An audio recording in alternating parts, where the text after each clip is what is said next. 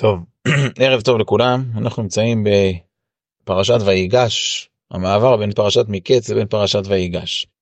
אז נתחיל עם רעיון שדיברנו עליו בפרשת מקץ, אולי לא זוכר אם דיברנו עליו בקו, אבל דיברנו על הנקודה הזו שבעצם הישועה הולכת בשברירי שניות. זאת אומרת, בוא ניכנס רגע לראש של יוסף הצדיק, יום לפני האירוע הזה ששר המשקיעים מספר לפרעה. מה קורה איתו? יוסף הצדיק מסכן, בחור בן, שתי, בן 17 שתפסו אותו, אחים שלו מכרו אותו למצרים, הוא נמצא כאן בבית האסורים כבר 12 שנה לפי מה שכתוב בראשונים.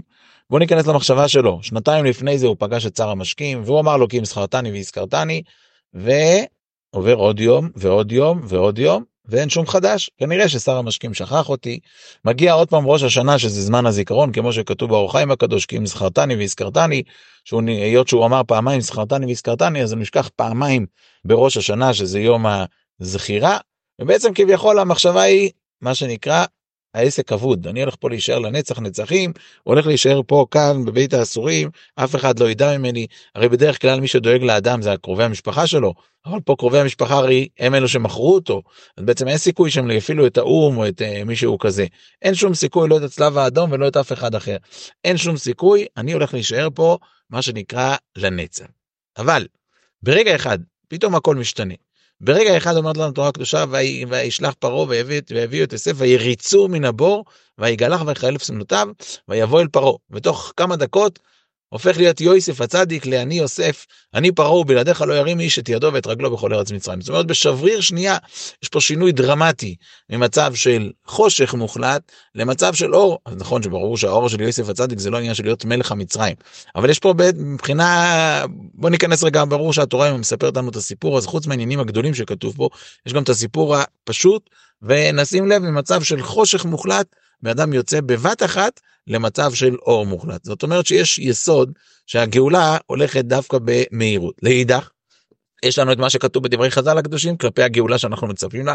כי לא בחיפזון תצאו ובמנוסה לא תלכון כי הולך לפניכם השם ומאסיפכם אלוקי ישראל. אז יש פה לכאורה סתירה מצד אחד אנחנו אומרים שהגאולה הולכת במהירות ומצד שני אנחנו אומרים שהגאולה הולכת באיטיות.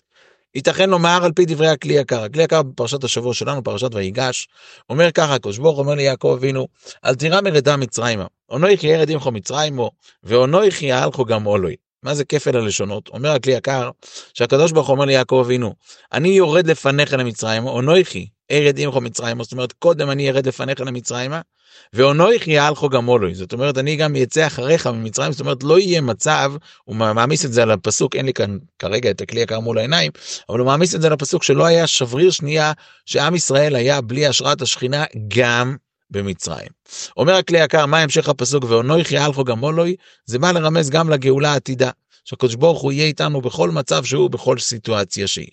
אז פירוש הדברים ככה, מצד אחד יש הבטחה לגאולה, ומצד שני הבטחה שהגאולה תלך באיטיות. פירוש הדברים שהגאולה תלך בשלבים, אבל בכל שלב הגאולה הנקודתית שלו כן תלך במהירות. זאת אומרת כאילו מההתחלה ועד הסוף זה ילך לאט, אבל בכל פרט, בכל שלב בתוך הגאולה, פה כן יהיה יהיה מצב דרמטי. ייתכן לומר ככה, בפרט על פי דברי חז"ל שהזכרנו אותם בשבועות הקודמים והוזכרו גם במאמר שפרסמנו בסייעתא דשמיא, ציפית לישועה, ושם מופיע יסוד הדברים מה שכתוב במדרש שייכר טוב. מצד אחד כתוב לנו פסוק בתהילים, מה גדיל ישועס מלכוי. מצד שני יש לנו את הפסוק בשמואל שאומר מגדול ישועות מלכו. מה פשר השינויים? אומר המדרש שוחר, שוחר טוב לפי שאין הגאולה באה על אומה זו בבת אחת. מכיוון שהגאולה הולכת לבוא עם צרות, אז הקדוש ברוך הוא מפזר את זה ברחמיו הרבים, שזה ילך בשלבים שלבים שלבים, ויהיה הרבה, יהיה גאולות נקודתיות בשלבים שלבים. אני חושב שכל מי שפותח את העיניים, בפרט בשמונים שנה האחרונות, רואה את הדברים האלו. שמהשלב שבו לקחו יהודים והובילו אותם כצאן לטבח יובל, שזה היה בעצם השיא של, של הגלות, שלא היה כזה שלב בשום שלב בהיסטוריה.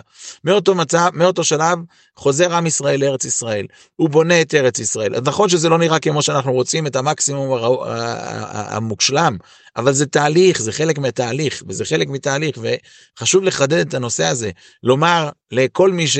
רוצה לשמוע את דבר השם, שצריך לשים לב שכל מה שקורה זה תהליך שמימי. אי אפשר להגיד שהסטרה אחרא השתלטה ועשתה כאלו דברים או עשתה כאלו דברים. אנחנו מאמינים באמונה שלמה שהריבונו של עולם שולט על העולם ולא אף אחד אחר. ריבונו של עולם שולט גם על הסטרה אחרא. אז הקדוש ברוך הוא מתזמן את הדברים בצורה שלו ובקצב של העניינים שלו. וכפי שהזכרנו את דברי המלבים שאומר מגדיל שאומר ככה שהגאולה תהיה בשלוש שלבים. תחילה ייכנסו, ייכנסו הקלויות אחר כך תבוא הממשלה הראשונה ואחר כך יהיה ממלכת לבת ירושלים. דברים של המלבים מפורשים במיכה פרק ה' כמדומני.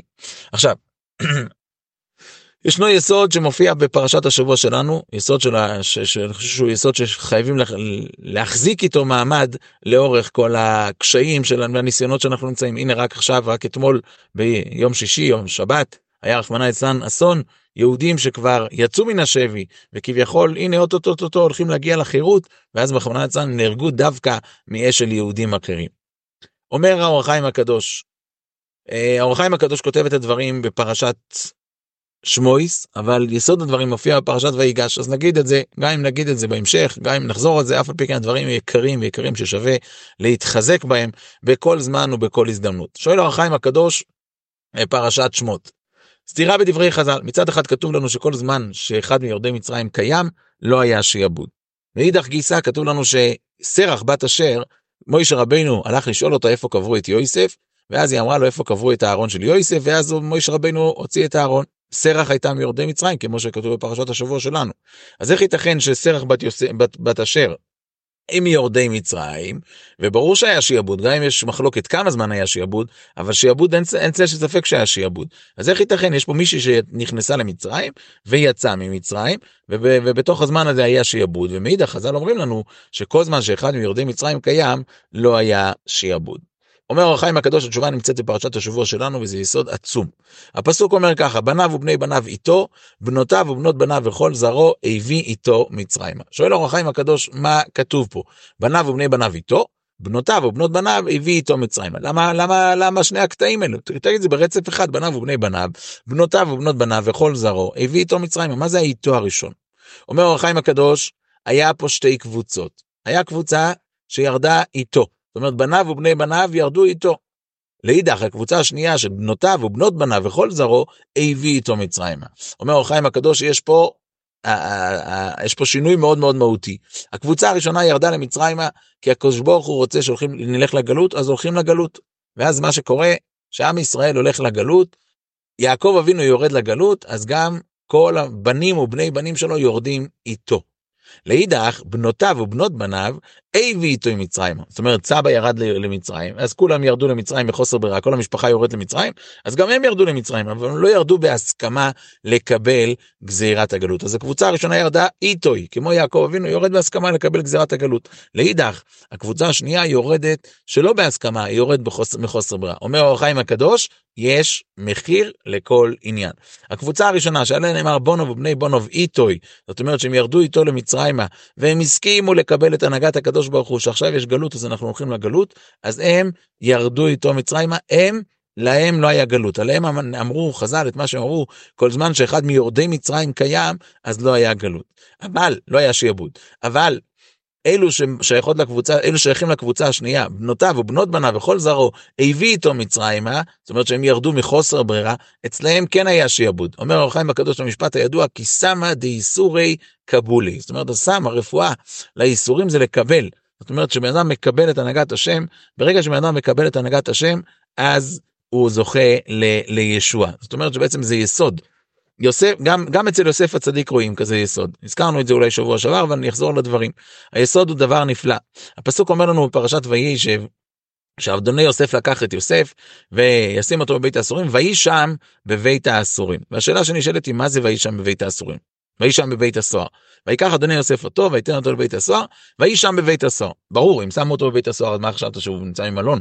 ברור שהוא נמצא בבית הסוהר, מה התורה צריכה לכתוב לנו, ויהי שם בבית הסוהר. אומר השפת אמת יסוד כזה, ויהי שם בבית הסוהר פירוש הדברים שהוא הסכים עם ההנהגה של הריבונו של עולם ששם אותו בבית הסוהר. מסמיך על זה באיזה ספר בן ימינו של הרב יהודי בשם הרב כרמל, אני לא יודע אם הוא מי זה אולי יכול להיות שהוא חי שלאורך ימים שנים טובות אז בכל אופן ראיתי לא זוכר אפילו את השם של הספר אבל ראיתי את הרעיון הזה לפני כמה שנים ואני חושב שזה רעיון אמיתי.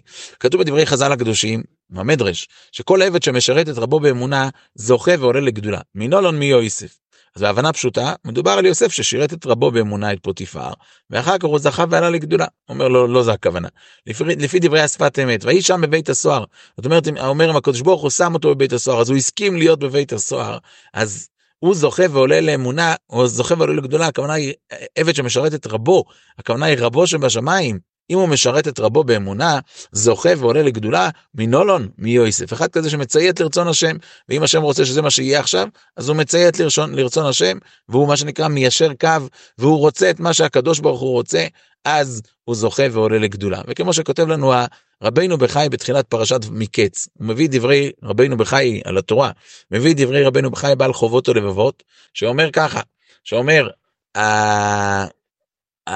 ישנם שמונה דרגות בביטחון, הוא מונה שמה, והדרגה האחרונה זה אחד כזה שמה שהקדוש ברוך הוא מביא לו, אז הוא לא רק שהוא מסכים, אלא הוא רוצה את זה. זו דרגה מאוד מאוד גבוהה, לבוא ולהסכים, לא רק להסכים, כאילו מה שנקרא, איך אמר לי, אמרתי את זה השבוע למישהו, אז אמר לי שיש משפט שאומר, רצה באשר ירצה יוצרך. אז יש בזה חיזוק לכל אחד ואחד, איפה שהוא נמצא, בכל מצב שהוא, בכל סיטואציה שהיא. ועל אחת כמה וכמה לחיזוק הגדול שאנחנו מצ... נמצאים בו, בתוך המצב הזה, רצה באשר ירצה יוצרך, אם הקדוש ברוך הוא מגלגל את העניינים, אז זה מה שטוב לעם ישראל, וזה מה שטוב לנו. אבל זה עדיין לא סותר את זה שהתפקיד שלנו זה לנסות לפתוח את דברי חז"ל ולראות מה אנחנו צריכים לעשות בתוך המצב הזה. אז נחזור ונאמר את הפסוק בנביא הושע, אחר יושבו בני ישראל, וביקשו את השם אלוהיכם ואת דוד מלקום, ופחדו אל השם ואל טובו באחרית הימים. אומרים חז"ל, אין מראים סימן גאולה לישראל עד שיחזרו ויבקשו שלושתם. זאת אומרת שהתפקיד של עם ישראל בסוף הגלות זה פשוט לפתוח את הפה ולבקש. אה, כמו שאמרתי, פרסמנו בסייעתא דשמיא מאמר שנקרא ציפית לישועה. שלח לי השבוע איזה יהודי, אומר לי, אז אם כך, למה בוא נבנה את בית, בוא נבנה את בית המקדש בפועל. אמרתי לו, אני שומע מה שאתה אומר, בפרט שהוא הסמיך על זה דברי הרמב"ם, שהרמב"ם כותב שיש מצוות עשה לבנות בית לשם, נכון, אבל אנחנו מסתכלים על דברי חז"ל, מה, מה כתוב לנו בחז"ל, מה צריך לעשות? חז"ל הקדושים אומרים, עד שיחזרו ויבקשו שלושתון. מה זה שלושת הדברים? מלכות שמיים, מלכות בית דוד ובניין בית המקדש. האם למלכות שמיים אנחנו יכולים לעשות משהו בפועל? בפועל אני מתכוון כאילו, האם אנחנו יכולים עכשיו להכריח את כל העולם שיאמינו במלכות השם? לא. ברור שזה דבר שהקדוש ברוך הוא, כשהוא יחליט שזה יקרה, זה יקרה. אז זאת אומרת שהתפקיד שלנו כשכתוב וביקשו, זה לא לבקש במובן של לעשות פעולות פיזיות לבנות בית המקדש, אלא לעשות במובן של פעולות רוחניות, פעולות של תפילה, בקשה אחר ישובו וביקשו. אז זה התפקיד שלנו עכשיו דווקא שנכנסים לתוך ימי טבת, לילי טבת הארוכים, זמנים שלכאורה הרבה אנשים ככה נכנסים מה שנקרא לדיכאון כזה, דיכאון חורף, אז להגיד לעצמנו לא, אנחנו רוצה באשר ירצה יוצרך, אם הקדוש ברוך הוא שם אותך בכל מצב שהוא, בכל סיטואציה שהיא תרצה, תתקדם, תמשיך לעשות הלאה והלאה, ובעזרת השם נזכה במהרה לישועה השלמה. אחר ישובו בני ישראל, וביקשו את אדוני אלוהיהם, ואת דוד מלקום, ופוחדו אל אדוני ואל טובוי באחריס היום. שיהיה בשורות טובות, הצלחה וברכה וסייעתא דשמיא לכולנו.